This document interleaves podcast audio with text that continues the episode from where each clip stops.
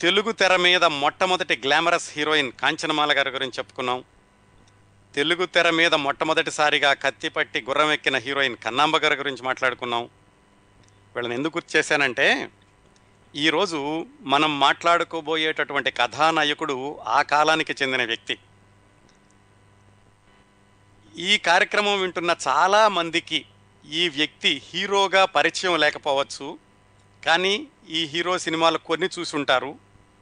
ఆయన హీరో తర్వాత క్యారెక్టర్ యాక్టర్గా మారి వృద్ధ పాత్రలు కూడా ధరించినటువంటి కొన్ని సినిమాలు ఈ కార్యక్రమం వింటున్న శ్రోతల్లో కొంతమంది చూసుంటారు. ఈయన హీరో అని కొంతమందికి తెలిసి ఉంటుంది కానీ ఈయన హీరోగా నటించిన సినిమాలు చూసిన వాళ్ళు చాలా తక్కువ మంది ఉండొచ్చు ఎందుకంటే నేను కాంచనమాల గారు కన్నాంబ గారు అంటున్నాను ఆ తరం అంటున్నాను కాబట్టి. కాకపోతే ఈయనకి చాలా ప్రత్యేకతలు ఉన్నాయండి. తెలుగు చలనచిత్ర సీమలో ఆ రోజుల్లో ఆ రోజుల్లో అంటే మళ్ళీ నేను మాట్లాడేది ఒక అరవై డెబ్భై సంవత్సరాల క్రిందట ఈ హీరో గారికి ఉన్నటువంటి ఖ్యాతి మరింక ఏ హీరోకి ఉండేది కాదు. ఈ రోజులు ఆ రోజులు పోల్చి చూసుకుంటే ఆ రోజుల్లో ఈ హీరోకున్న ఖ్యాతినే చాలా ఎక్కువ అని చెప్పుకోవచ్చు. ఈ హీరో గారికి ఇంకొక విశేషం ఏమిటంటే చాలా ఉచ్చ స్థాయికి వెళ్ళి హిమాలయ శిఖరాగ్రాలంతా ఎత్తుకు వెళ్ళి మళ్ళా ఒక్కసారిగా కిందకి పడిపోయి చాలా అతి దయనీయమైన పాత్రలు కూడా నటించారు ఆయన జీవితం చరమాంకంలోనూ.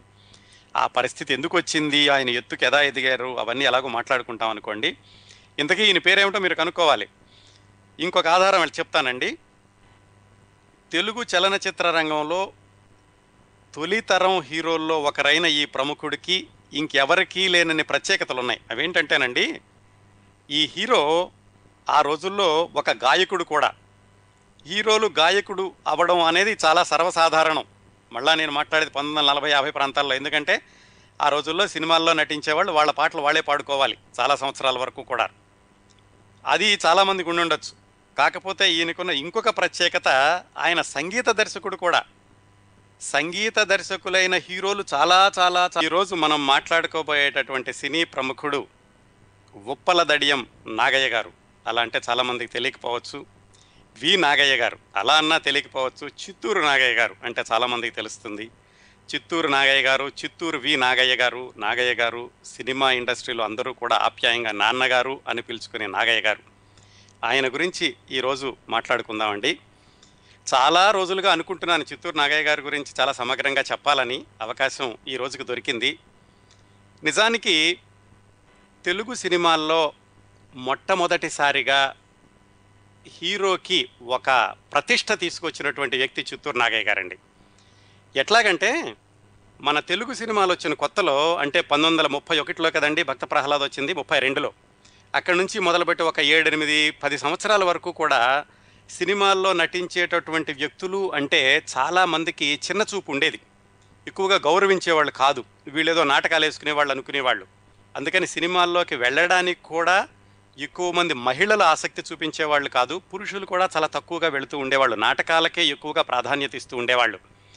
అలాంటి రోజుల్లో అంటే పంతొమ్మిది వందల ముప్పై ఎనిమిది ఈయన సినిమాల్లోకి వచ్చారనుకోండి. ఈయన వచ్చాక ఆయన ధరించినటువంటి పాత్రల ద్వారా నటన ద్వారా ప్రభుత్వాధికారులు మేధావులు మహారాజులు జమీందారులు పండితులు వీళ్ళందరితో కూడా ప్రశంస పొందినటువంటి మొట్టమొదటి హీరో నాగయ్య గారు. ఈయనకంటే ముందు ఎక్కువ ఖ్యాతి పొందిన హీరో సిహెచ్ నారాయణరావు ఒక ఆయన ఉండేవాళ్ళండి. బహుశా ఆయన్ని మొట్టమొదటి ప్రఖ్యాతి తెలుగు ప్రఖ్యాత హీరో అని చెప్పుకోవచ్చు. ఆ తరువాత నాగయ్య గారు. నాగయ్య గారు తీసుకొచ్చిన ప్రత్యేకత ఏమిటంటే ఇలాగా సమాజంలోని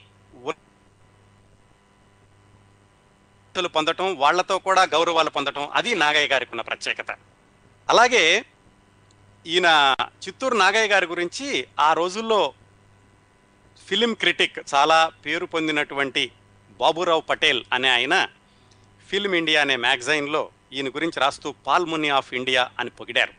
అంత సామర్థ్యం ఉన్నటువంటి నటుడు అంత ప్రఖ్యాతి ఉన్న నటుడు అని చిత్తూరు నాగయ్య గారిని పొగిడారు.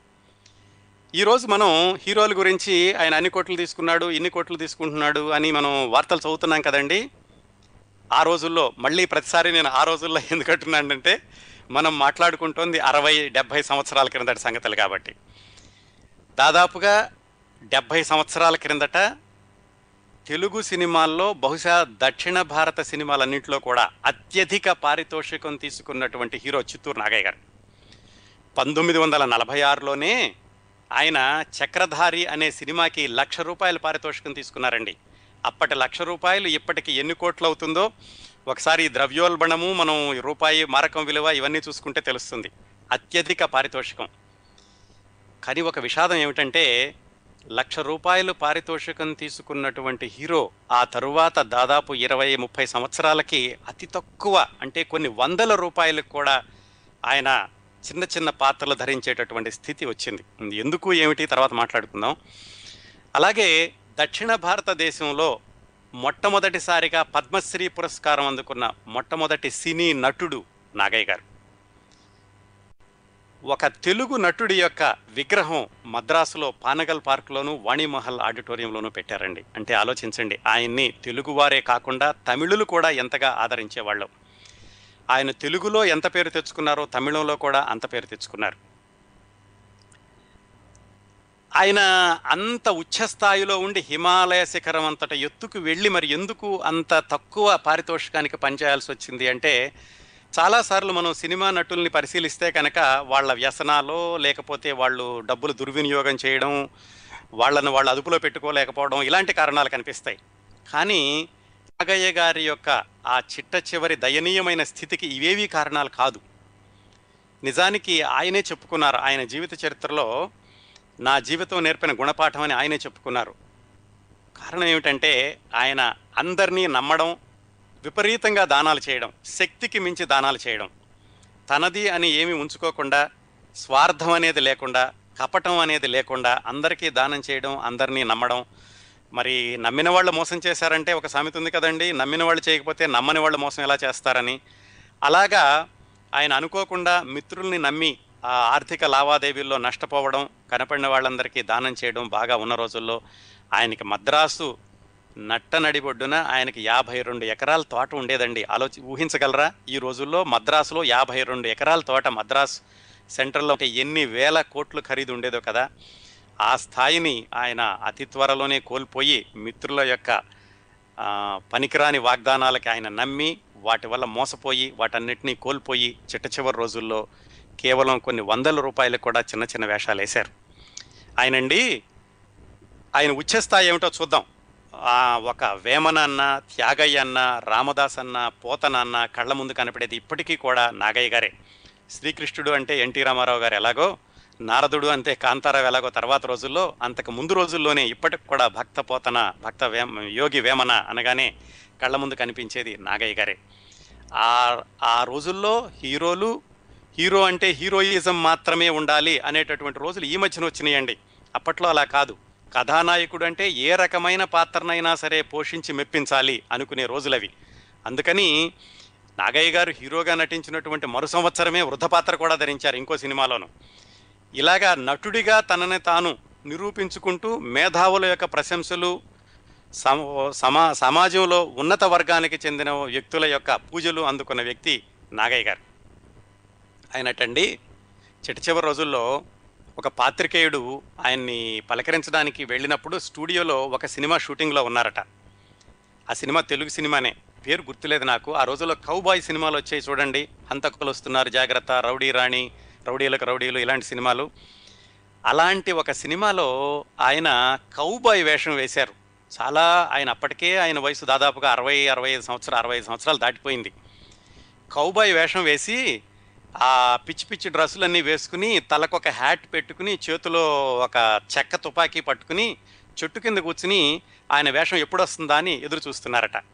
అదండి చిట్ట చివరి రోజుల్లో అలాంటి స్థితి చూసి ఈ ఇంటర్వ్యూ చేయడానికి వెళ్ళినటువంటి జర్నలిస్ట్ కళ్ళంటే నీళ్ళు పెట్టుకున్నట్ట. నాన్నగారు ఇదా ఇలా ఉన్నారా మీరు? ఇలాంటి చిన్న చిన్న పాత్రలు కూడా వేయాల్సిన పరిస్థితి వచ్చిందా? అంటే ఏముంది నాయన ఉదర పోషణార్థం బహుకృత వేషం అన్నారట. అంటే కనీసం తిండి గడవడానికి లేనంటే వేషాలు వేస్ వేస్తున్నాను అని అన్నారట. దానికి పూర్తి వ్యతిరేకంగా భక్తపోతన సినిమా విడుదలైనప్పుడండి ఆయన్ని మైసూర్ మహారాజు గారు అనుకుంటాను. లేకపోతే ట్రివాన్కూర్ మహారాజా గారు. ఆయన్ని పిలిచి పాదపూజ చేసి ఆ నీళ్ళు ఆయన నెత్తిని చల్లుకున్నాడండి. ఆ స్థితి పంతొమ్మిది వందల నలభైలో. అక్కడ నుంచి పంతొమ్మిది వందల డెబ్భైలు వచ్చేసరికి ముప్పై ఏళ్ళలో పరిస్థితి అలా మారిపోయింది. చిత్రసీమ విచిత్రసీమ చాలామందిని చూసాం మనం చాలామందిని మాట్లాడుకున్నాం. ఉచ్చ స్థాయికి వెళ్ళి దిగజారిపోయిన వాళ్ళ గురించి మాట్లాడుకున్నాం. స్వయం కృతాపరాధం వల్ల పాడైపోయిన వాళ్ళ గురించి మాట్లాడుకున్నాం. కానీ పరోపకారం చేసి సేవ చేసి త్యాగం చేసి అలాగా జీవితాన్ని ఒక దయనీయమైన స్థితికి తెచ్చుకున్నటువంటి నాగయ్య గారు. చాలా మందికి ఆయన స్ఫూర్తి ప్రేరణే కాకుండా ఆయన జీవితం ఒక గుణపాఠం కూడా. అది మనం దాని నుంచి తీసుకోవాల్సిందే కాదండి. నాగయ్య గారే స్వయంగా ఆయన జీవిత చరిత్రలో చెప్పుకున్నారు. ఆయన చనిపోయి నలభై సంవత్సరాలు అయినప్పటికీ ఇప్పటికి కూడా తెలుగు చలనచిత్ర సీమ చరిత్ర అని అనుకోగానే గుర్తొచ్చేటటువంటి మొట్టమొదటి హీరో నాగయ్య గారు. అంతకుముందు సిహెచ్ నారాయణరావు గారు ఉన్నప్పటికీ రికార్డుల ప్రకంగా పరంగా సిహెచ్ నారాయణరావు గారు మొట్టమొదటి పాపులర్ హీరో అయినప్పటికీ పాత్రల పరంగా ప్రసిద్ధి చెందిన పరంగా అలాగే ర- అన్ని రంగాల్లోనూ ప్రవేశం ఉన్నటువంటి వ్యక్తిగా నాగయ్య గారు ఇప్పటికీ కూడా మొట్టమొదటి హీరోగా అందరికీ గుర్తుంటారు. నాగయ్య గారి జీవితం చూస్తే చాలా ఆసక్తికరంగా ఉంటుందండి. దాదాపుగా ఇరవై ఆరు ఇరవై ఏడు సంవత్సరాలు వచ్చే వరకు అసలు ఆయన సినిమాల్లోకి వద్దాం అనుకోలేదు. ఎందుకంటే సినిమాలు లేవు అప్పటికే. సినిమాలు టాకీ సినిమాలు వచ్చిందే పంతొమ్మిది వందల ముప్పై ఒకటిలో. టాకీ సినిమాలు వచ్చిన దగ్గర నుంచి ఆయన సినిమాల్లోకి వద్దామని మొదలుపెట్టి దాదాపుగా నాలుగైదు సంవత్సరాల కష్టాలు పడి సినిమాల్లోకి వచ్చి ఒక్కసారి హిమాలయ శిఖరాలు ఎక్కారు. ఆ ఇరవై ఏడు సంవత్సరాల వయసు వచ్చే వరకు ఆయన జీవితంలో పడిన కష్టాలు ఎదుర్కొన్న ఇబ్బందులు ఎదురైన ఆటంకాలు అవన్నీ దాదాపుగా ఇంకా ఏ హీరోకి చూసినప్పటికీ కూడా ఇలాంటి జీవితం చాలా అరుదుగా కనిపిస్తూ ఉంటుంది. ఎవరు బంధుమిత్రులు కానీ ఎవరు అలాగా ఈ రంగాల్లో అనుభవం ఉన్నవాళ్ళు లేరు. అలాగే ఆయనకి సహాయం చేసింది మిత్రులు కూడా కా మిత్రులు అంటే ఆయన యొక్క గానం ఆయన యొక్క నటన చూసి వయసులో ఆయన కంటే ఎక్కువ వయసు ఉన్నటువంటి వ్యక్తులు ఆయనకి సహాయం చేశారు. అది చాలా విచిత్రంగా ఉంటుంది. ఎందుకంటే పదహారు పదిహేడు సంవత్సరాల కుర్రాడికి నలభై సంవత్సరాల వాళ్ళు ఆ కుర్రాడిని అభిమానించి అతన్ని జీవితంలో స్థిరపరుద్దామని అతనికి సహాయం చేయడం అనేటటువంటి అంశం మనకి ఒకసారి వింటుంటే ఒళ్ళు పులకిస్తూ ఉంటుందండి. మానవ సంబంధాలు ఎలా ఉండాయి ఆ రోజుల్లో? ఒకరినొకరు ఎంతగా అభిమానించుకునే వాళ్ళు వయసు వ్యత్యాసం మరచి ఇలా పక్క వాళ్ళని పైకి తీసుకురావాలి అని కొంతమంది ఎంతగా తాపత్రయపడేవాళ్ళు అనేటటువంటి విషయాలు వింటుంటే మనకి చాలా ఆనందం వేస్తూ ఉంటుంది. ఆ రోజుల నుంచి ఏ రోజులకు వచ్చాము అనిపిస్తూ ఉంటుంది ఎవరికి వారైన లోకంలో అన్నట్టుగా ఒకళ్ళనొకళ్ళు పట్టించుకోకుండా ఒకళ్ళనొకళ్ళు తోసుకుంటూ ముందుకెళ్ళిపోయే ఈ రోజులు డెబ్బై సంవత్సరాల క్రిందటి నాగయ్య గారి జీవితంలో ఎదురైనటువంటి ఆ సందర్భాలు ఆ పరిస్థితులు వింటుంటే చాలా మనకి ఉద్విగ్నంగా ఉంటుంది. ఆ విశేషాల్లోకి అన్ని వెళదాం. నాగయ్య గారు పుట్టిన దగ్గర నుంచి మొదలుపెట్టి ఆయన సినిమాల్లోకి వెళ్ళడం సినిమాల్లో ఉచ్చస్థాయికి వెళ్ళడం అక్కడి నుంచి ఆయన దయనీయమైనటువంటి స్థితికి రావడం అది ఎలా జరిగింది ఈ విశేషాలన్నీ బహుశా ఈ ఒక్క రోజులో పూర్తి చేయడం అసాధ్యం అనుకుంటున్నాను. ఈ వారం వచ్చే వారం కూడా మనం నాగయ్య గారి గురించి మాట్లాడుకున్నాం ఈ తరానికి చిత్తూరు నాగయ్య గారు పేరు విని ఉంటారు కానీ ఆయన జీవిత విశేషాలు చాలా వరకు తెలిసి ఉండవు. అది కూడా ఒక కారణం ఈ కార్యక్రమం ఎన్నుకోవడానికి. ఈ తరానికి ఆ తరం యొక్క చిత్రం ఆ తరం చిత్రాల్లో హీరోలు ఎలా కష్టపడేవాళ్ళు ఎలా అంకిత భావంతో ఉండేవాళ్ళు ఎలాంటి నేపథ్యంతో ఉండేవాళ్ళు ఇలాంటి విషయాలన్నీ ఈ తరానికి తెలియచేయడం కూడా ఈ కార్యక్రమం ఒక ఒక ఉద్దేశం. చిత్తూరు వి నాగయ్య ఆ రోజుల్లో ఒక ఐకాన్ ఒక ప్రతిష్ట అత్యధిక పారితోషికం తీసుకున్నటువంటి తెలుగు చలనచిత్ర సీమలో మొట్టమొదటి హీరో. ఆయన పుట్టుక ఆయన సొంత ఊరు అక్కడికి వెళదామండి. గుంటూరు జిల్లాలో రేపల్ల దగ్గర ఒక చిన్న ఊరుంది. అక్కడ రామలింగేశ్వర శర్మ వెంకట లక్ష్మాంబ అనే దంపతులు ఉన్నారు వాళ్ళ ఇంటి పేరు ఉప్పల దడియం. వాళ్ళు పూర్వీకులందరూ బాగా ఉన్నవాళ్ళు రామలింగేశ్వర శర్మ గారికి. కాకపోతే ఆయన దగ్గరకు వచ్చేసరికి ఆ ఆస్తులన్నీ హరించుకుపోయి ఆయన చాలా ఏదో ఒక చిన్న ఉద్యోగంతో బ్రతుకుతున్నారు. చాలా దిగువ మధ్య తరగతి కుటుంబం లేదా చాలా ఇబ్బందుల్లో ఉన్నారు అని కూడా అనుకోవచ్చు. ఏమాత్రం లేని వాళ్ళు అనమాట మరీ కటిక బీదరికం అనలేం కానీ దిగువ మధ్య తరగతి కుటుంబం వాళ్ళు ఏదో చిన్న ఉద్యోగం చేసుకుంటున్నారు. వాళ్ళకి నలుగురు ఐదుగురు పిల్లలు పుట్టి చనిపోయారు. దాంతో బెంగ పట్టుకుంది. అసలు ఏంటి పిల్లలు పుట్టరా ఏమిటి అని. అప్పుడు ఎవరో చెప్పారు ఏమిటంటే మీకు నాగదోషం ఉంది మీ కుటుంబంలోనూ మీరు నాగ ప్రతిష్ట చేస్తే కనుక మీకు పుట్టిన పిల్లలు బతుకుతారు అని ఎవరో సలహా ఇచ్చారు. ఆ మాట పట్టుకుని రామలింగేశ్వర శర్మ గారు వెంకటలక్ష్మమ్మ గారు సత్యనపల్లి వెళ్ళి అక్కడ నాగప్రతిష్ఠ చేసి పూజలు చేశారు. అది చేసిన కొన్ని రోజులకి వాళ్ళకు ఒక అబ్బాయి పుట్టాడు. ఆ నాగప్రతిష్ఠ చేసినందువల్ల పుట్టాడని ఆ నమ్మకంతో వాళ్ళ అబ్బాయికి నాగేశ్వరం అని పేరు పెట్టుకున్నారు. ఆ నాగేశ్వరమే ఇప్పుడు మనం మాట్లాడుకుంటున్నటువంటి చిత్తూరు నాగయ్య గారండి. ఆయన పుట్టిన సంవత్సరం పంతొమ్మిది వందల నాలుగు మార్చి ఇరవై ఎనిమిది. అంటే దాదాపుగా ఇప్పటికి నూట తొమ్మిది సంవత్సరాల క్రిందట పుట్టారన్నమాట. రెండు వేల నాలుగులో ఆయన శత జయంతి కూడా జరుపుకున్నారు. ఆ సందర్భంలో మరికొన్ని విగ్రహాలు కూడా ప్రతిష్ఠించారు ఆయనకి. అది చైత్ర శుద్ధ ద్వాదశి అటండి పంతొమ్మిది వందల నాలుగు మార్చి ఇరవై ఎనిమిది. చాలా ఆనందించారు. లేక లేక పుట్టినటువంటి కొడుకు నాగేశ్వరం అని పేరు పెట్టుకున్నారు. వాళ్ళ జీవితం కూడా ఏమిటంటే చాలా ఇబ్బందుల్లోనూ చిన్న ఉద్యోగంతో నడుస్తుంది.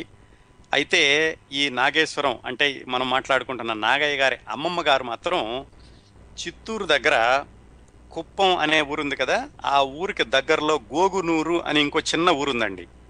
ఆ ఊళ్ళో ఉండేవాళ్ళు వీళ్ళ అమ్మమ్మగారు ఆవిడకేదో ఆవిడ ఆవిడ భర్త ఇచ్చి వెళ్ళినటువంటి కొంత ఆస్తి ఆవులు ఇలాంటివన్నీ ఉండి అందుకని ఆవిడన్నీ చూసుకుంటూ ఆవిడ గోగునూరులోనే ఉండిపోయింది. ఇలా మనవడు పుట్టాడని తెలిసి లేక లేక పుట్టాడని తెలిసి ఆవిడ ఎప్పుడు మనవడిని చూద్దామా అని ఆలోచిస్తూ ఉండేది. కాకపోతే ఆ రోజుల్లో చిత్తూరు నుంచి రేపలు రావాలంటే రైలు ఎక్కాలి బోళ్ళంత దూరం నడవాలి ఇప్పట్లాగా బస్సులు అన్ని చోట్లకి రైళ్ళు ఉండేవి కాదు కదా. అందుకని ఆవిడ చూద్దాం చూద్దాం అనుకుంటూనే మనవణ్ణి చూసేటటువంటి కార్యక్రమాన్ని వాయిదా వేస్తూ వచ్చింది. మొత్తానికి ఈ కుర్రాడికి రెండేళ్ళు వచ్చే వరకు కూడా వాళ్ళ అమ్మమ్మ గారికి వీళ్ళ ఊరు రావడం కుదరలేదు. వాళ్ళ అమ్మమ్మ గారి గురించి ఎందుకు ప్రత్యేకంగా చెప్పుకుంటున్నామంటే అక్కడ మలుపు ఉంది కాబట్టి. రెండేళ్ళు అయ్యాక వాళ్ళ అమ్మమ్మ గారు ఎలాగైతే అష్ట కష్టాలు పడి రైళ్ళు ఎక్కి నడుచుకుంటూ ఈ రేపల్ల దగ్గర వీళ్ళ ఊరు వచ్చారు. అప్పటికి వీళ్ళకి ఇంకొక అబ్బాయి కూడా పుట్టాడు రెండో అబ్బాయి. అంటే నాగేశ్వరానికి తమ్ముడు కూడా పుట్టాడు. అతను కూడా నాగరాజు అని పేరు పెట్టుకున్నారు. వాళ్ళ అమ్మమ్మ మా ఊరు వచ్చాక వాళ్ళ పరిస్థితులన్నీ చూసి చాలా దారిద్ర్యంలో ఉన్నారు మీరు. కనీసం మీ పిల్లల్ని నాకు ఇవ్వండి నేను తీసుకెళ్ళి నేను పెంచుతాను మీ పిల్లల్ని ఇద్దరిని అందావిడ లేక లేక పుట్టిన పిల్లలు వీళ్ళు కూడా ఎంతో గారాభంగా చూసుకుంటున్నారు. మరి చాలా అభిమానం ఆత్మీయత ఉంటాయి కదా వదిలి ఉండలేరు. అందుకని వాళ్ళు లేదమ్మా నేను ఇవ్వను నేనే పెంచుకుంటాను అంది వెంకట లక్ష్మమ్మ గారు. అయితే ఈవిడ ఎలాగైతే ఒప్పించింది కనీసం ఒక పిల్లని ఇవ్వండి మీరు ఇద్దరినే పెంచుకుంటే మీకు ఎక్కువ అవుతుంది మీకే జరగడం లేదు. అల్లుడు గారు ఉద్యోగంతో దాంతో కనీసం ఒక అబ్బాయినైనా నాకు ఇస్తే నేను తీసుకెళ్ళి పెంచుకుంటాను అని ఎలాగైతే చివరికి ఒప్పించగలిగింది. ఒక అబ్బాయి అంటే మరి ఇద్దరు పిల్లల్లో సహజంగానే పెద్ద అబ్బాయికి రెండేళ్ళు చిన్న అబ్బాయికి సంవత్సరం కొన్ని నెలలో. పెద్ద అబ్బాయిని ఇవ్వడానికి వాళ్ళు చివరికి ఎట్లాగైతే అంగీకరించారు. అంటే మన చిత్తూరు నాగయ్య గారిని. ఆ పిల్లడికి రెండు సంవత్సరాల వయసు. ఆ రెండు సంవత్సరాల వయసు ఉన్న అబ్బాయిని తీసుకుని ఆవిడ గోగునూరు బయలుదేరింది చిత్తూరు. చెప్పుకున్నట్టుగానే చిత్తూరు వెళ్ళడం అంటే అప్పట్లో రైలు మారాలి ఒక రైలు రెండు రైల్లో మారాలి మధ్యలో నడవాలి ఇవన్నీ ఉంటాయి. మరి ఈ పిల్లడిని అంత దూరం ఎలా తీసుకెళ్ళాలి? అందుకని ఆవిడ ఏం చేశారంటే ఒక వెదురు బుట్ట తీసుకుని ఒక గట్టిది దాంట్లో మెత్తగా ఉండడానికని కొన్ని దుస్తులవి వేసి దాంట్లో ఈ రెండు సంవత్సరాల పిల్లని పెట్టుకుని ఆ బుట్టని నెత్తి మీద పెట్టుకుని ఆవిడ రైలు వరకు నడవడం మొదలుపెట్టింది. ఇక్కడ రేపల్ల దగ్గర పల్లెటూరు దగ్గర నుంచి.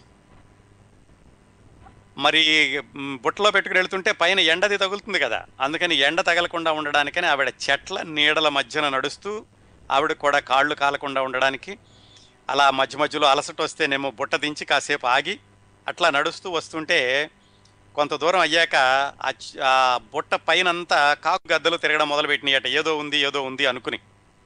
అయ్యయ్యో ఈ పిల్లని ఏం చేస్తాయో అని అనుకుని ఆవిడ ఒక చోట బుట్ట దించి ఒక ఈత మట్ట తీసి ఈతాకు తీసుకుని మళ్ళా బుట్ట పైకెత్తుకుని ఆ ఈతాకుతోటి కాకుల్ని గద్దల్ని కొడుతూ మొత్తానికి ఆవిడ అలా నడుచుకుంటూ రైలు వరకు చేరారు. రైలు ఎక్కింది. రైలు కొంత దూరం తీసుకెళ్తుంది. కొంత దూరం తీసుకెళ్ళాక మళ్ళా దిగి నడవాలి ఆవిడ. మళ్ళా దిగి ఆ చిత్తూరు దగ్గర కుప్పం దగ్గర ఆ ఊరు వెళ్ళడానికని మళ్ళీ నడవడం మొదలుపెట్టారు. మరి ఎన్ని రోజులు పట్టిందో తెలియదండి. ఇదంతా పంతొమ్మిది వందల ఆరు అంటే నూట ఏడు సంవత్సరాల క్రిందట జరిగినటువంటి సంఘటనలు ఇవన్నీ. ఆ రోజుల్లో మరి రవాణా సౌకర్యాలు ఈ బస్సులు రైళ్ళు అసలేం ఉండేవి కాదు కదా. అలా దిగి చిత్తూరుకి నడుచుకుంటూ వెళుతుంటే మధ్యలో మరి రాత్రి అయిందో ఉదయం అయిపోయిందో రాత్రి అయిందో ఉదయం అయిందో తెలీదు. మొత్తానికి ఒక చోట అలసటతోటి ఆగి పొద్దున్నే ఒక ఒకరి గుమ్మంలో ఒక వసారా ఉంటే ఆ వసారాలో ఈ బుట్టను దించి పక్కనే కాలువ ఉంటే ఆ కాలువ దగ్గరికి వెళ్ళో లేకపోతే చెరువు దగ్గరికి వెళ్ళో కాస్త కాళ్ళు కడుక్కొద్దాం మొహం కడుక్కొద్దామని ఆ ఇంట్లో వాళ్ళకి చెప్పింది. బాబు ఇతను మా మనవడు. ఇలాగ రేపల నుంచి మా ఊరు తీసుకెళ్తున్నాను.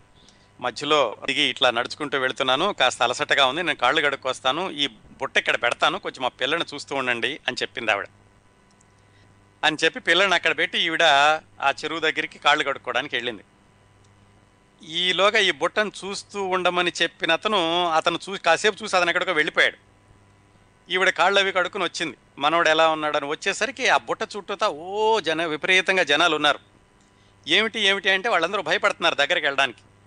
విషయం ఏమిటి అంటే ఈవిడ ఆ బుట్ట అక్కడ దించి ఆ చెరువు దగ్గరికి వెళ్ళగానే ఈవిడ ఎవరినైతే కాస్త చూస్తూ ఉండమని చెప్పిందో అతను పక్కకి వెళ్ళిపోయాడు. ఈలోగా ఒక పెద్ద పాము వచ్చి ఆ బుట్ట చుట్టూతా తిరిగి పడగ విప్పి ఆ ఆ కుర్రాడి మీద పడగ విప్పి కాసేపు అలాగా డ్యాన్స్ చేసి మళ్ళా వెళ్ళిపోయి మళ్ళా ఒక మూలకి వెళ్ళడం మళ్ళీ దగ్గరికి రావడం ఇలా చేస్తోందట. అది చూసి ఆ చుట్టుపక్కల వాళ్ళందరూ భయపడ్డారు. ఏం చేయడానికి పాలుపోక వాళ్ళు వచ్చి ఇలాగ జరుగుతోంది పిల్లడి దగ్గరికి వెళుతోంది పాము అలాగా పడగ విప్పి కాసేపు నర్తిస్తోంది తర్వాత దూరంగా వెళుతోంది అక్కడ నుంచి మాత్రం వెళ్ళడం లేదు అని వాళ్ళు చాలా భయపడుతూ ఉన్నారు. ఈవిడ అప్పటికే కాళ్ళు కడుక్కుని వచ్చారు. వచ్చి ఆవిడ ఏమిటి ఏం జరుగుతోంది తెలుసుకుని ఆవిడకి ఎలాగూ ఈ కుర్రవాడు నాగ ప్రతిష్ఠ చేయడం తర్వాత పుట్టాడు రాజు యొక్క దయతోటి పుట్టాడు అని ఆవిడ అనుకుంటున్నారు కాబట్టి అక్కడికి వెళ్ళి ఏవో చేతులైతే ప్రార్థన చేసేసరికి ఆ పాము దూరంగా వెళ్ళిపోయిందట. ఆ విధంగా అంత చిన్న వయసులోనే నాగయ్య గారికి ఆ నాగ ప్రతిష్ట వల్ల చేసినందువల్ల పుట్టాడు అని నమ్మకం ఉన్న నాగయ్య గారికి అలా నాగరాజు యొక్క ఆశీస్సులు లభించాయని వాళ్ళ అమ్మగారు తర్వాత ఎప్పుడో పెద్ద అయ్యాక నాగయ్య గారికి చెప్పారు ఈ విషయాలన్నీ. మొత్తానికి అలాంటి సంఘటనలన్నీ దాటుకుని ఆ రెండు సంవత్సరాల వయసు ఉన్నటువంటి కుర్రాడిని నెత్తి మీద పెట్టుకుని వాళ్ళ అమ్మమ్మగారు వాళ్ళ గోగునూరు ఊరు తీసుకెళ్ళారు. అక్కడ ఆవిడ పెంచి పెద్ద చేశారు. అమ్మమ్మ గారి సంరక్షణలో పెరిగే పెరిగారనమాట నాగయ్య గారు చిన్నప్పటి నుంచి రెండు రెండు సంవత్సరాల వయసు నుంచిను. ఆవిడ కాస్త చిన్నపాటి వ్యవసాయము గోవులు ఇవన్నీ ఉన్నాయి. ఈయనకి ఐదు సంవత్సరాల వయసు వచ్చినప్పుడు తర్వాత చేయాల్సినటువంటి స్థితి మరి అక్షరాభ్యాసం చేయడం. అప్పట్లో స్కూళ్ళు ఉండేవి కాదండి ఇప్పట్లాగా.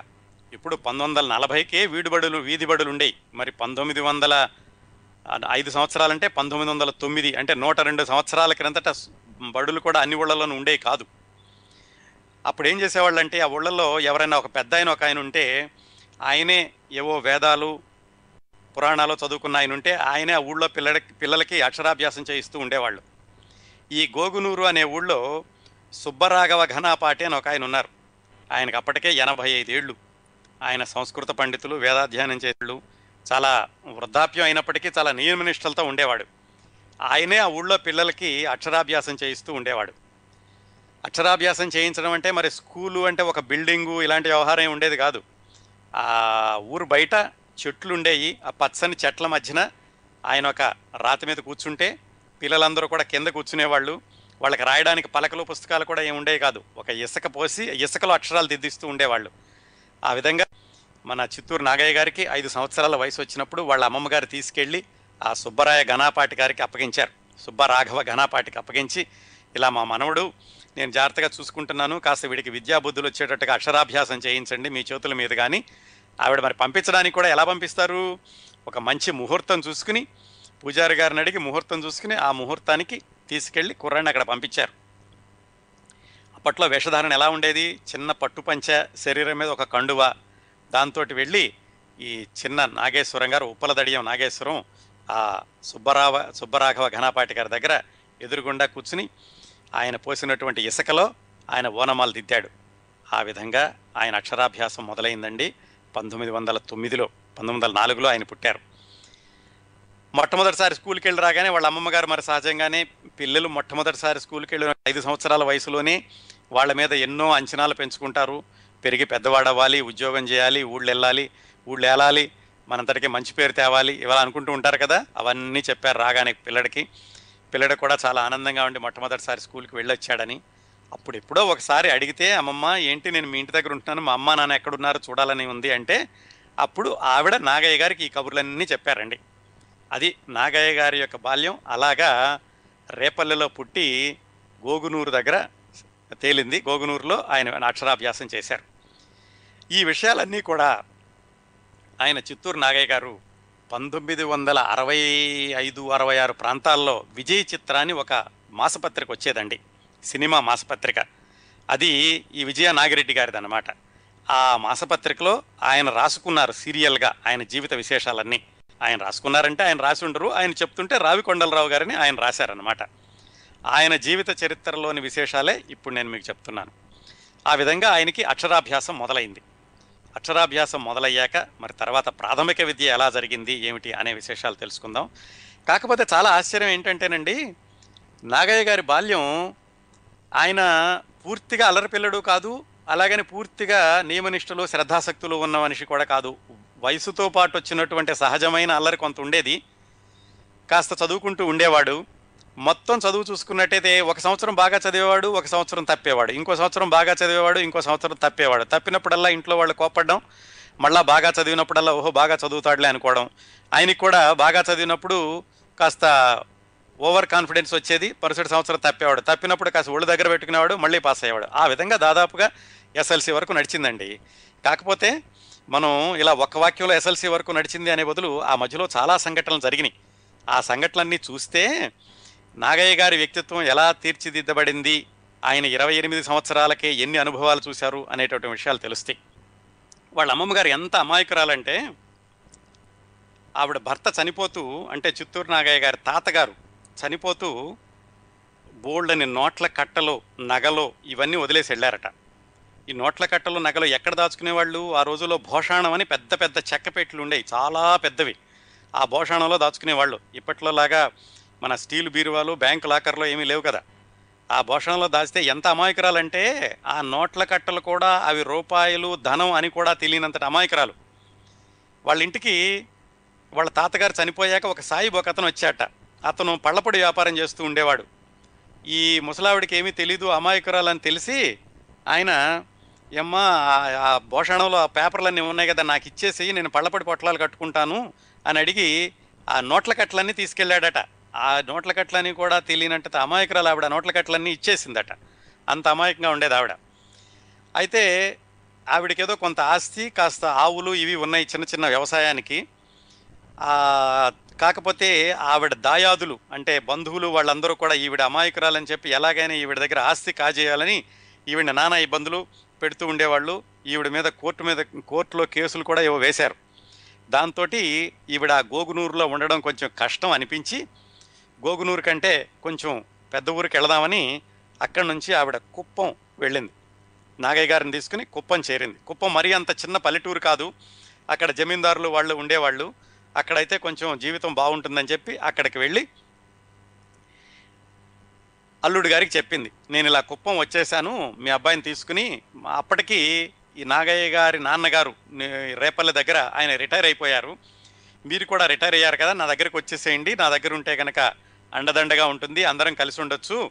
మీరు కూడా ఈ నాగేశ్వరాన్ని చూసి చాలా రోజులైంది కదా అని ఆవిడ చెప్పడంతో నాగయ్య గారి నాన్నగారు అమ్మగారు ఇక్కడికి కుప్పం వచ్చేశారు. మళ్ళీ అందరూ ఒకచోట చేరుకున్నారు. మళ్ళీ అప్పటి నుంచి నాగయ్య గారు అమ్మా నాన్నగారి దగ్గర పెరుగుతున్నట్టే లెక్క. అప్పటికి ఆయనకి తమ్ముడు ఇంతకు ముందే ఉన్నాడని చెప్పుకున్నాం కదా ఒక చెల్లెలు ఆ తర్వాత ఇంకొక చెల్లెలు పుట్టారు. మొత్తం నాగయ్య గారు తర్వాత ఒక తమ్ముడు ఇద్దరు చెల్లెళ్ళు అమ్మ నాన్న అమ్మమ్మ అందరూ కలిసి కుప్పంలో జీవితం కొనసాగించడం మొదలుపెట్టారు. అప్పటికి వాళ్ళ నాన్నగారికి ఆయన రిటైర్ అయిపోయి ఉన్నారు. ఆయన దినచర్య ఎలా ఉండేదంటే తెల్లవారుజామునే లేచి ఈ నాగేశ్వరాన్ని తీసుకుని ఊరవతలగా ఉన్నటువంటి ఒక చెరువు దగ్గరికి వెళ్ళి అక్కడ కాలకృత్యాలు తీర్చుకుని అక్కడే మొహం కడుక్కుని వాళ్ళ బట్టలు వాళ్ళే ఉతుకుని అక్కడ స్నానం చేసి ఇదంతా సూర్యోదయం అవ్వడానికి ముందేనండి. స్నానం చేసి ఇంటికి బయలుదేరి వస్తూ వచ్చేటప్పుడు వాళ్ళ నాన్నగారు ఈ నాగయ్య గారికి పురుష సూక్తం అలాగే దేవతార్చన మంత్రాలు ఇవన్నీ అతనితో వల్లివేయిస్తూ ఉండేవాళ్ళు. ఈ కార్యక్రమాలన్నీ జరిగి ఇంటికి చేరుకునేసరికి సూర్యోదయం అయ్యేది. అంత నియమనిష్టలతో క్రమశిక్షణతో ఉండేవాళ్ళండి ఆ రోజుల్లో పిల్లలు. ఇప్పటిలాగా ఎప్పుడో ఎనిమిది గంటలకు లేచి ఎనిమిదిన్నర కాన్వెంట్ బడికి వెళ్ళిపోవడం కాకుండా తెల్లవారుజామునే లేచి ఈ కార్యక్రమాన్ని చేసుకుని సూర్యోదయం అయ్యాక ఇంటికి వచ్చి అప్పుడు ఏం తినేవాడు? రాత్రిపూట అంతకు ముందు రోజు ఒక రాతి చిప్పలో చద్దన్నం పెట్టి దాంట్లో ఊరగాయ వేసి ఉంచేది వాళ్ళ అమ్మమ్మగారు. ఆ చద్దన్నం తిని పొద్దున్నే బడికి వెళ్ళేవాడు. చాలా రోజులు ఈ చద్దన్నం తినే అలవాటు ఆయనతో అలాగే ఉండిందట. సినిమాల్లోకి వచ్చే వరకు ఆయన అసలు కాఫీ అంటే ఏమిటో ఎరగడట. సరే అలాగా స్కూల్కి వెళ్ళేవాడు. స్కూల్ అంటే ఈ కుప్పంలో కూడా మళ్ళీ వీధి బడే అక్కడ కూడా పెద్ద బడేమీ లేదు. అక్కడ కూడా చెట్ల కింద కూర్చోవడం ఇసుకలో రాయడం. అలాగా వీధి బడికి వెళ్ళి అక్కడ చదువుకుంటూ ఉండేవాడు.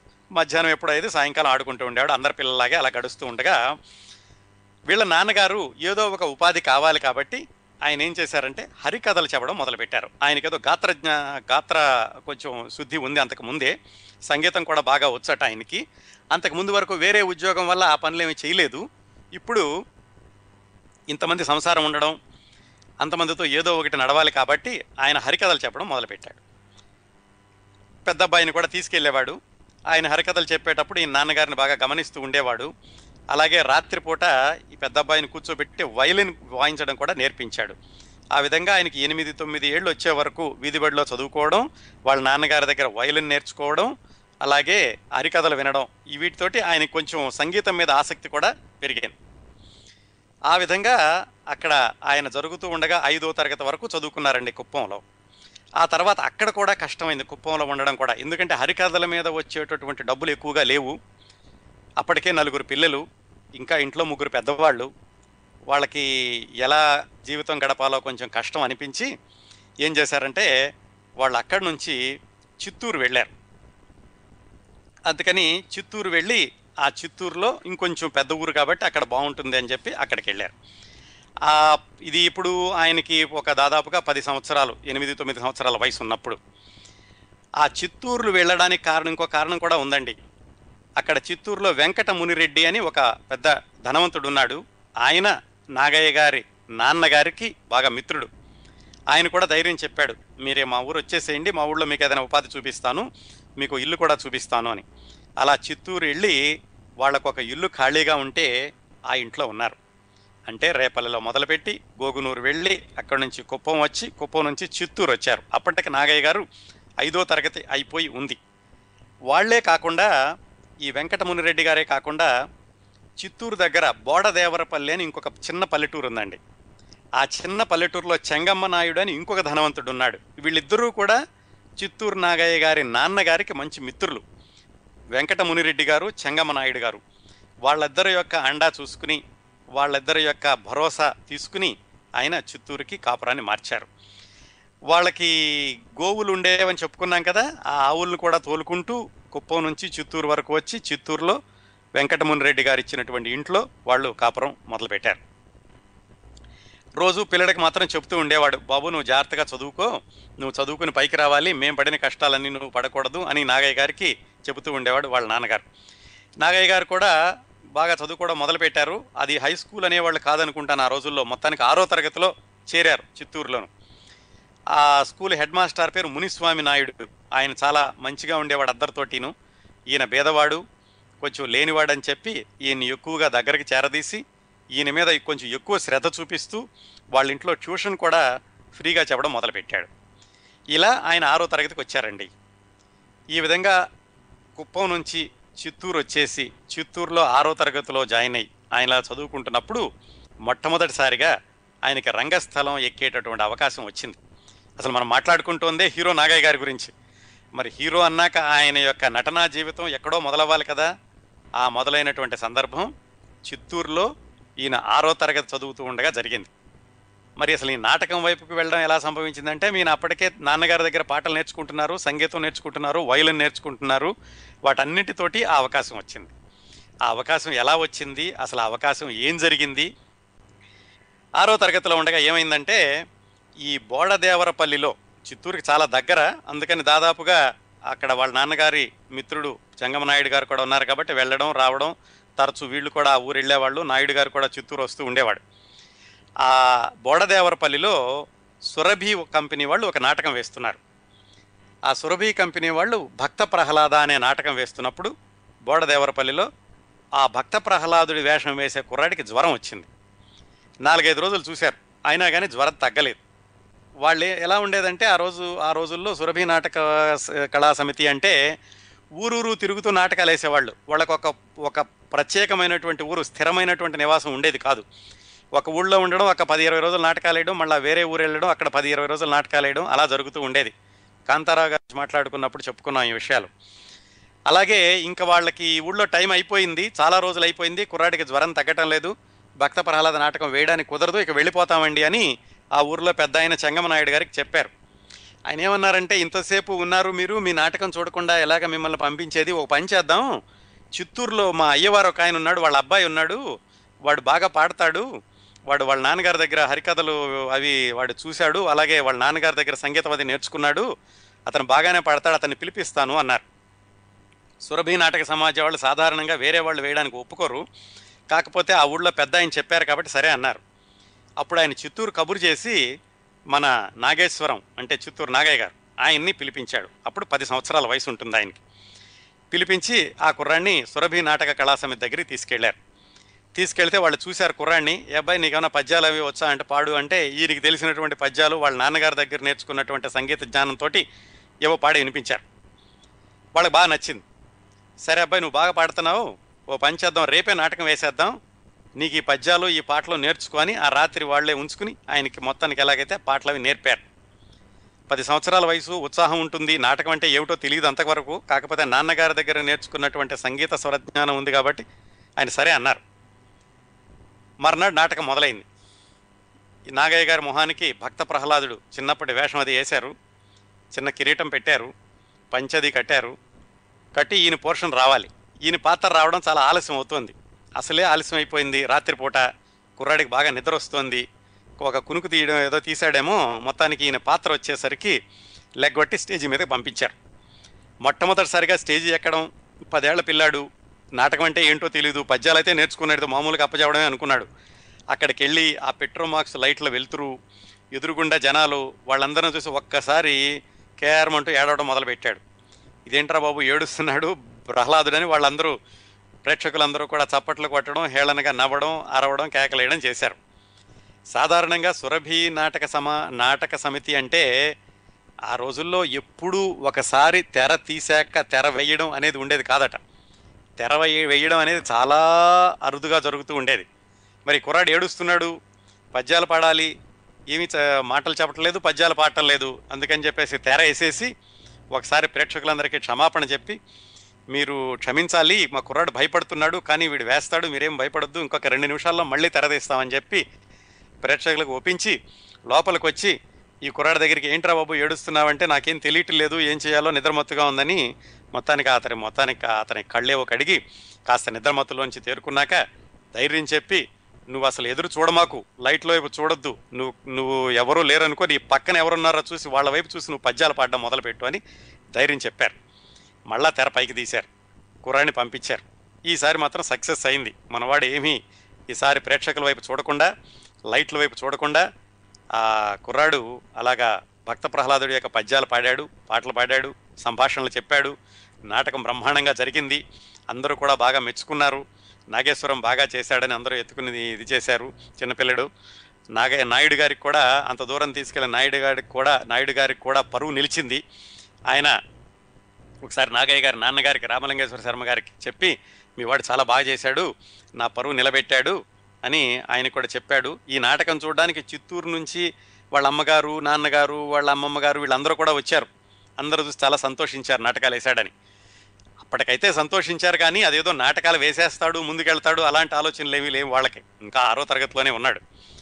కాకపోతే ఈ నాటకం వేయడం ఈ నాటకంలో పేరు తెచ్చుకోవడం అతనికి రంగస్థలం మీద కాస్త ధైర్యం రావడం ఇవన్నీ తెలిసినటువంటి చిత్తూరులో ఈయన చదువుకునే స్కూల్ పిల్లలు ఉన్నారు కదా వాళ్ళందరికీ బాగా తెలిసింది.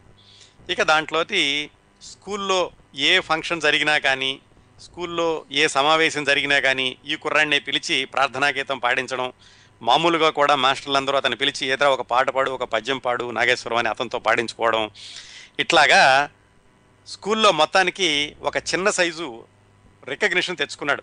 గుర్తింపు వచ్చింది ఒక ప్రత్యేకమైన పిల్లడి కింద. వీడు పాటలు పాడతాడు నాటకాలు వేశాడు అని చెప్పేసి. స్కూల్లో అతని పేరు వి నాగేశ్వరం అని ఉండేది. ఆయన అందరూ నాగు అని పిలిచేవాళ్ళు స్కూల్లోనూ ఇంట్లోనూ కూడాను. నాగయ్య అన్న విషయం తర్వాత ఎప్పుడూ అయిందనమాట అలాగా నాగేశ్వరం గారు ఆరో తరగతి జరుగుతూ ఉంది. అక్కడ ఈ నాటకాలు పాటలు పాడడం ఇవే కాకుండా ఆయన స్కూల్లో ఆటల్లో కూడా చాలా చురుకుగా ఉండేవాడు. హాకీ ఆడేవాళ్ళట ఆ రోజుల్లోనే హాకీ ఆడేవాడట ఆయన. అలాగే ఈ పిల్లడికి ఒక ప్రత్యేకమైన గుర్తింపు ఉంది కాబట్టి మాస్టర్లందరూ కూడా కాస్త ప్రత్యేకంగా చూస్తూ ఉండేవాళ్ళు. వీళ్ళ హెడ్ మాస్టర్ అయితే ఇంకొంచెం ఒక అడుగు ముందుకేసి ఈయన మీద ప్రత్యేక శ్రద్ధ చూపించి ఇంటి దగ్గర ట్యూషన్ చెప్పేటప్పుడు ఎప్పుడైనా ఆలస్యం అయితే వాళ్ళ ఇంట్లోనే భోజనం చేయమనేవాళ్ళు. ఇది ఇది మళ్ళీ వంద సంవత్సరాల కిందటి సంగతి కదండి. కులమత భేదాలు ఎంతో చాలా సునిశ్చితంగా ఉన్నటువంటి ఆ రోజుల్లో బ్రాహ్మణులు వెళ్ళి ఇంకొకళ్ళ ఇంట్లో భోజనం చేయడం అంటే ఎంతో ధైర్యం సాహసం అనుకునేవాళ్ళు. అలాంటిది ముందు నుంచి కూడా నాగయ్య గారి కుటుంబం ఇలాంటి వాటికి అతీతంగా ఉండేవాళ్ళు. అందుకే వాళ్ళకి రెడ్డి గారు నాయుడు గారు వీళ్ళందరూ కూడా సహాయం చేశారు. అలాగే స్కూల్ హెడ్ మాస్టర్ కూడా ఆయన వేరే కులం అయినప్పటికీ నాగేశ్వరాన్ని వాళ్ళ ఇంట్లో ఉంచుకుని భోజనం పెట్టి పంపించేవాడు. ఇంట్లో పెద్దవాళ్ళు కూడా ఏమి అనేవాళ్ళు కాదు. వాళ్ళకి ఇవన్నీ అలవాటే వీటన్నిటికి అతీతంగా ఉన్నారు కాబట్టి. అలా జరుగుతూ ఉండగా మరి అంత రాముడు మంచి బాలుడు అన్నట్టుగా అన్నీ ఇలా సజావుగా జరిగితే మనకి జీవితంలో నేర్చుకోవడానికి వినడానికి కూడా అంత ఇది ఉండదు కదండి.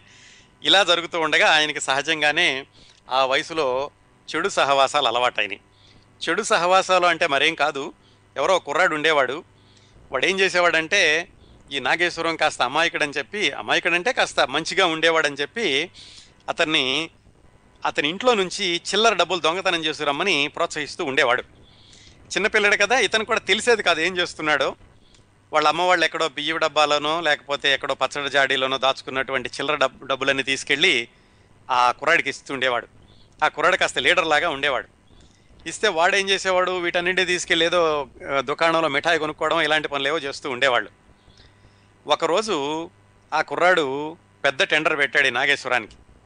ఏం జరిగిందంటే వీళ్ళకి చిత్తూరు దగ్గరలో బోడదేవరపల్లిలో చెంగమనాయుడు గారని చెప్పుకున్నాం కదా ఆయన తీసి నాటకం వేయించాడని ఆయన ఒకరోజు చిత్తూరు వచ్చారు వచ్చి ఏదో కోర్టు పని మీద వీళ్ళ ఇంటికి వచ్చి ఆ ప్లేడర్ గారికి ఇవ్వాల్సినటువంటి పది రూపాయలు ఇరవై రూపాయలు ఎంత ఉంటే అది మీ దగ్గర ఉంచండి శర్మ గారు. నేను మళ్ళా వచ్చినప్పుడు ఇస్తాను. ఈరోజు ప్లేడర్ గారు లేరు అని నాగయ్య గారి నాన్నగారికి ఆ డబ్బులు ఇచ్చారు. ఆ డబ్బులు అంటే రోకలు ఉండే అప్పట్లోను ఈ నోట్లు కాకుండా అది చూశాడు నాగయ్య. ఆ కుర్రాడు కూడా చూశాడు.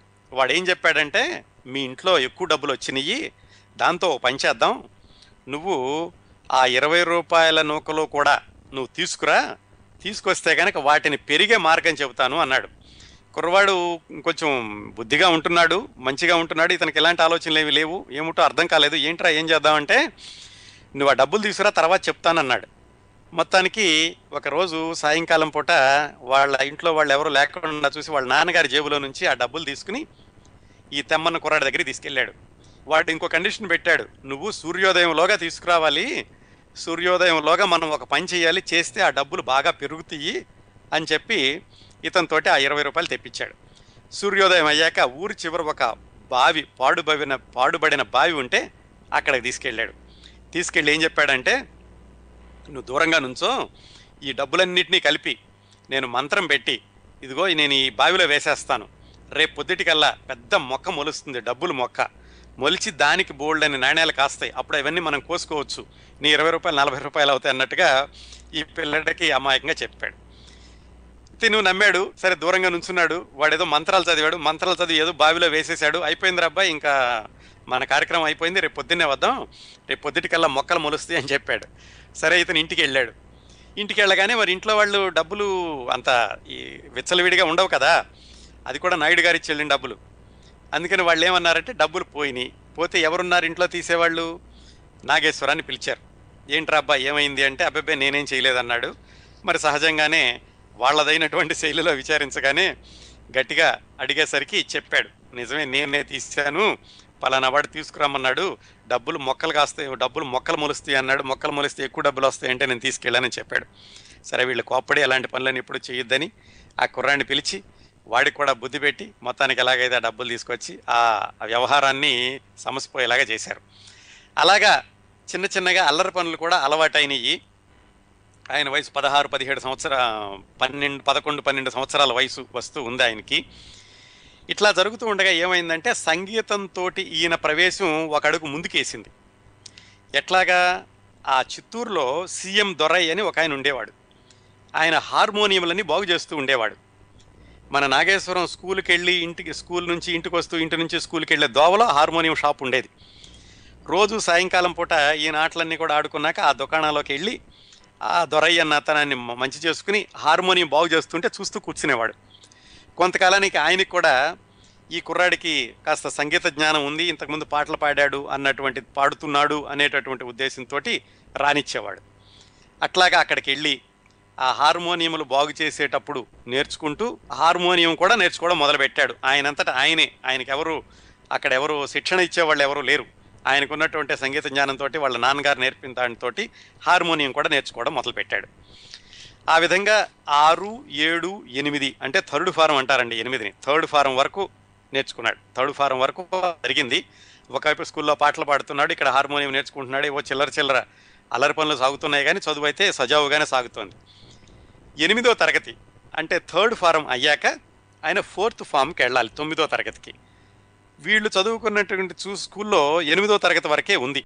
అప్పటి వరకు కూడా ఈయన చదువుకి కావాల్సినటువంటి బట్టలు లేకపోతే పుస్తకాలు మిగతా ఏమన్నా కావాల్సినవన్నీ కూడా వాళ్ళ నాన్నగారి యొక్క మిత్రులు వాళ్ళు సహాయం చేస్తున్నారు. ఆ రెడ్డి గారు నాయుడు గారు ఈయనకి సహాయం చేస్తుంటే వాళ్ళ సహాయంతో ఎనిమిదో తరగతి పూర్తి చేసి మొత్తానికి ఆయన నాలుగో నాలుగో ఫారంలో అంటే తొమ్మిదో తరగతిలో వేరే స్కూల్లో బోర్డు స్కూల్ అంటారు.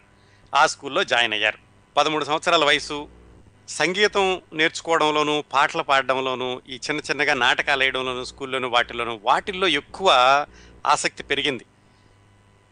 పైగా చుట్టుపక్కల ఉన్న మిత్రులందరూ కూడా అలాంటి వాళ్ళే. రోజు సాయంకాలం పూట బయటికి వెళ్ళి ఆ రైల్వే స్టేషన్ దగ్గర కూర్చుని ఈ నాటకాల కబుర్లు చెప్పుకోవడం ఈ నాగయ్య తోటి పాటలు పాడించుకోవడం ఇలాంటి పనులన్నీ చేస్తూ ఉండేవాళ్ళు. ఇంకోటి ఆ చుట్టుపక్కల ఎక్కడ నాటకాలు జరిగినా కానీ ఎందుకంటే ఇదంతా కూడా పంతొమ్మిది వందల పదహారు పదిహేడు ప్రాంతాల్లో కదా ఆ రోజుల్లో ఇంకా టాకీ సినిమాలు అసలు రాలేదు. మూకీ సినిమాలు కొంచెం కొంచెం ఉండేవి అవి కూడా డేరాలు వేసి ఎప్పుడో ప్రదర్శించేవాళ్ళు. అందుకని ఇంకా ఈ సినిమాల వ్యసనం అయితే లేదు కానీ నాటకాలు చూడడం ఎక్కువగా ఉండేది. నాటకాలు కూడా అప్పట్లో టికెట్లకే ప్రదర్శించేవాళ్ళు. ఆ టికెట్ నాటకాలు చూడాలంటే మరి డబ్బులు కావాలి కదా. ఈయనకేమో నాటకాలంటే ఆసక్తి పెరుగుతోంది. దాంతో ఎక్కడైనా ఈ ఊళ్ళో కానీ చిత్తూరులో కానీ ఆ చుట్టుపక్కల ఎక్కడైనా నాటకాలు వేస్తే ఎలాగోలాగో నాటకాలకు వెళ్ళేవాడు. ఇంట్లో ఎక్కడైనా చిల్లర డబ్బులు తీసుకోవడం లేదంటే బియ్యం దొంగతనంగా తీసుకెళ్ళి ఆ బియ్యం అమ్మి ఆ డబ్బులతోటి నాటకం చూడడం ఇలాగా చేస్తూ ఉండేవాడు. ఇదంతా తొమ్మిదో తరగతిలో ఉండగా. నాటకం చూస్తున్నంతసేపు భయం భయంగా ఉండేది. అయ్యో ఇలా దొంగతనం చేసి తీసుకొచ్చానే చూస్తున్నానే అని నాటకం చూడగానే మాత్రం మహా గొప్ప ఫీలింగ్ ఉండేది. ఆహా ఇంత మంచి నాటకం చూశాను. నేను కూడా ఈ నాటకంలో ఈ పాత్ర వేస్తే బాగుండేది. ఈ పాట ఇలా బాగు పాడి ఉంటే బాగుండేది. ఇట్లాంటివన్నీ అని అనుకుంటూ ఉండేవాడు. మొత్తానికి ఇలా తొమ్మిదో తరగతి జరుగుతూ ఉండగా మరి సహజంగానే చదువు మీద శ్రద్ధ సన్నగిల్లి చదువు మీద ఎక్కువ టైము ఆయన కేంద్రీకరించకపోవడంతో తొమ్మిదో తరగతి తప్పాడు. మొట్టమొదటిసారిగా తొమ్మిదో తరగతి మొట్టమొదటిసారిగా హై స్కూల్లో అసలు ఆయన స్కూల్లో తప్పడం అనేది ఇదే మొదటిసారి తొమ్మిదో తరగతి. వాళ్ళ నాన్నగారికి మరి సహజంగానే కోపం వచ్చింది. ఎందుకంటే ఆయన ఎంతో కష్టపడి హరికథలు చెప్పుకుంటూ చిన్న చిన్న పనులు చేస్తూ మిత్రుల సహాయంతో చదివిస్తూ ఉంటే కుర్రాడు ఇలా చేశాడని ఆయన మొత్తానికి ఒకరోజు పీల్చి పిలిచి బాగా కేకలేశారు. కొట్టారేమో కూడాను. ఎవరి కాళ్ళు పట్టుకుంటావో చెప్పు. నువ్వు లేకలేక పుట్టావు. నీవెంతో పెద్దవాడి అవుతావని నీ మీద ఇంత శ్రద్ధ పెట్టి ఇంత చదివిస్తుంటే నువ్వు ఎలా చేశావని ఆయన చాలా బాధపడుతూ ఉండగా ఆయన మిత్రుడు రెడ్డి గారు అని చెప్పుకున్నాం కదా చిత్తూరులో ఒక రెడ్డి గారు ఉండేవాళ్ళు. ఆయన యొక్క అండ చూసుకుని ఆయన చిత్తూరు వెళ్ళారు అని వెంకట మునిరెడ్డి గారు. ఆయన చూశారు. ఆయన చూసి ఏంటి కొడుతున్నావు? ఏమిటి అయ్యేవారు? అంటే ఇలాగ చూడండి వీడు తొమ్మిదో తరగతి తప్పాడు. కుర్రవాడు మంచివాడే మరి ఏమవుతుందో తెలియట్లేదు. ఇలాగ అనవసరంగా తప్పాడు. మళ్ళీ ఎలా చదివించాలి? మళ్ళీ డబ్బులు అవుతాయి ఏమిటి అనుకుంటుంటే ఆయన ఏమన్నారంటే ఓ పని చేద్దాం. నాకు ఈ తిరుపతి దేవస్థానం వాళ్ళ వాళ్ళ మేనేజర్ ఒక ఆయన తెలుసు మహంతు ప్రయాగదాసు అని. ఆయన వచ్చాడు. మనూరు బంగ్లాలో ఉన్నాడు. ఆయన్ని కలుస్తాను. అక్కడ తిరుపతిలో దేవస్థానం వాళ్ళ ఉచితంగా చెప్పించేటటువంటి ఒక సౌకర్యం ఉంది పేదవాళ్ళకి అక్కడికి పంపిద్దామని అన్నాడు ఆయన. వీళ్ళ నాన్నగారు అన్నారు ఎందుకు ఇక వీడికి అనవసరం? వీడు చెప్పించిన రాదు వీడు అల్లరివాడు అయిపోయాడు ఎక్కడో చోట పెట్టేద్దాం అనుకుంటుంటే కాదు కూడదని ఆయన ఒప్పించి మొత్తం ఎట్లాగైతే ఈ కుర్రాన్ని తీసుకుని ఆ తిరుపతి దేవస్థానం ఆ మేనేజర్ గారి దగ్గరికి తీసుకెళ్ళాడు. ఆ తిరు చిత్తూరు బంగ్లాలో. తీసుకెళ్ళేసరికి ఆయన చెప్పాడు ఆ- ఆయన కూడా అడిగాడు ఇతను ఏదో శ్లోకాలు చదవమన్నాడు ఈయనకు వచ్చు తెలివితేటలు లేక కాదు కదా. ఆ శ్లోకాలు అవి చదివి వినిపించేసరికి ఆయన కూడా చాలాగా అభిప్రాయం మార్చుకుని మంచి కుర్రాడే చదువు తెప్పిద్దాం అనుకుని సరే అయితే నువ్వు ఆ దేవస్థానం స్కాలర్షిప్ ఇస్తాను తిరుపతి తీసుకురండి అని ఒప్పుకున్నాడు ఆయన. ఆ విధంగా వాళ్ళ అమ్మమ్మ గారు నాన్నగారు ఇద్దరూ కలిసి నాగయ్య గారిని తీసుకుని తిరుపతి వెళ్ళారు. ఎందుకు? ఆ దేవస్థానం స్కూల్లో తొమ్మిదో తరగతిలో చదివించడానికి ఈయన చిత్తూరులో తప్పాడు కాబట్టి. అక్కడికి వెళ్ళాక ఎక్కడ ఉంచాలి? దేవస్థానం వాళ్ళ వాళ్ళ విడిది ఏదో ఉంది అందులో ఉండొచ్చు. కాకపోతే వాళ్ళ అమ్మగా అమ్మమ్మ గారు మొట్టమొదటిసారిగా వదిలి ఉండడం చిన్నప్పటి నుంచి ఆవిడే పెంచింది కదా. ఆవిడైతే అల్లుడు గారికి చెప్పింది నేనేమైనా సరే రాను ఇక్కడే ఉంటాను నాగేశ్వరాన్ని దగ్గరుండి చదివించుకుంటాను. అంటే వాళ్ళ నాన్నగారు అన్నారు మరి నువ్వు ఇక్కడ ఉంటే అందరికీ ఎలా వస్తుంది? ఆయనకైతే ఉచితంగా ఇస్తారు నీకు డబ్బులు ఎవరు ఇస్తారు? మళ్ళీ ఇవన్నీ ఎలా జరగాలంటే ఏమైనా పర్వాలేదు కావాలంటే నేను ఇక్కడికి వచ్చే యాత్రికుల దగ్గర భిక్షెచ్చుకైనా సరే నేను మనవడిని చదివించుకుంటాను నేను ఉంటాను అని ఆవిడ మంకు పట్టు పట్టింది. ఎలాగైతే చివరికి ఇవన్నీ చూస్తుంటే ఈ కుర్రాడికి కూడా ఏడుపు వచ్చేసింది. ఎలాగైతే చివరికి ఒప్పించి ఆ ముసలావిని తీసుకుని వాళ్ళ నాన్నగారు వెనక్కి వెళ్ళిపోయారు. మన వి నాగేశ్వరం అనేటటువంటి చిత్తూరు నాగయ్య గారు తిరుపతిలో ఆ విధంగా మొట్టమొదటిసారిగా ఒంటరి ప్రయాణం మొదలుపెట్టారు. మొదలుపెట్టి ఆ హాస్టల్ ఏదో ఉంది ఆ సత్రం దేవస్థానం సత్రంలో ఆయనకి స్థానం ఇచ్చారు. అక్కడ ఉన్నాడు నాన్నగారు అమ్మమ్మ వెళ్ళిపోయారు. మొట్టమొదటిసారిగా బోరుమని ఏడ్చాడు. అయ్యో ఇలా అయిపోయింది నేను చక్కగా చదువుకుంటే ఊళ్ళోనే ఉండి ఉండేవాడిని కదా అని. చుట్టుపక్కల ఉన్న పిల్లలందరూ కూడా కొంచెం ధైర్యం చెప్పారు. ఏం పర్వాలేదు మేము నీలాంటి వాళ్ళమే ఇల్లు వదిలేసి వచ్చాము.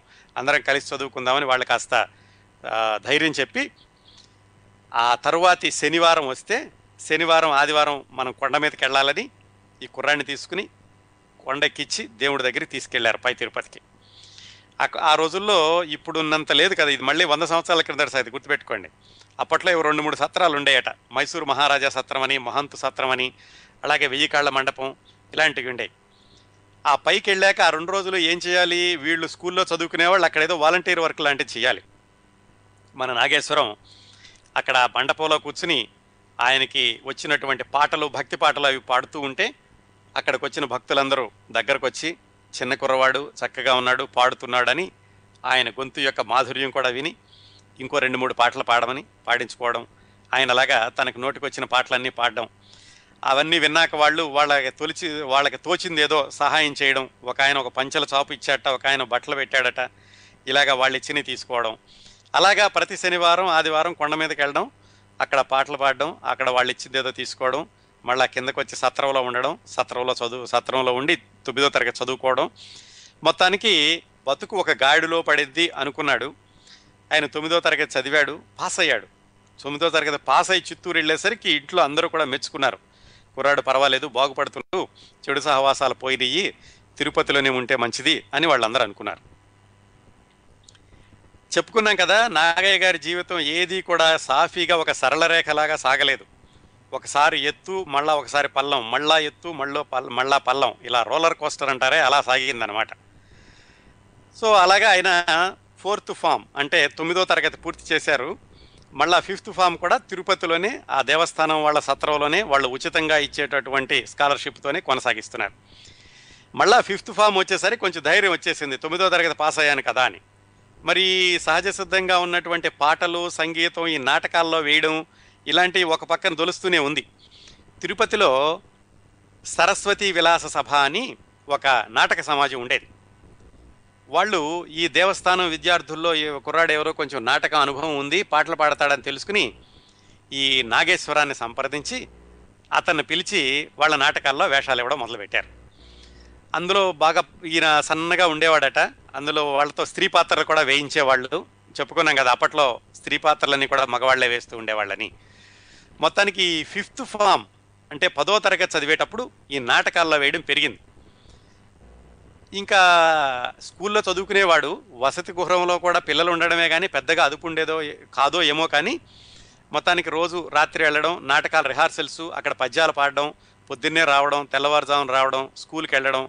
మరి రాత్రంతా రిహార్సల్స్ చేస్తుంటే స్కూల్లో ఎలాగా చదువుతాడు చదవలేడు కదా? మొత్తానికి ఒకవైపు నాటకాల్లో అనుభవం పెరుగుతూ వచ్చింది. పదో తరగతిలో మళ్ళా డుమ్మా కొట్టాడు. తొమ్మిదో తరగతి తప్పితే చిత్తూరు నుంచి తిరుపతి పంపించారు. ఎలాగో తొమ్మిదో తరగతి పాస్ అయ్యాడు మళ్ళా పదో తరగతిలో తప్పాడు. నాటకాల్లో మాత్రం మంచి పేరు తెచ్చుకున్నాడు. దేవస్థానం విద్యార్థి బాగా వేస్తాడని కానీ ఉపయోగం ఉంది. పదో తరగతి తప్పాడు. మళ్ళా చిత్తూరు వచ్చాడు. వాళ్ళ నాన్నగారు మళ్ళీ కోప్పడ్డారు. ఏమిట్రా బాబు ఇలా చేసావు నువ్వు? ఒక సంవత్సరం పాస్ అయ్యావు దవలో పడుతున్నావు అనుకుంటే మళ్ళా ఇలా అయ్యావు అలా ఇలా అయ్యావని ఆయన తీసుకొచ్చి ఏం చేశారంటే ఇక నీకు లాభం లేదు చదువు రాదు నిన్ను టీచర్ ట్రైనింగ్ చదివిస్తాను అన్నారు.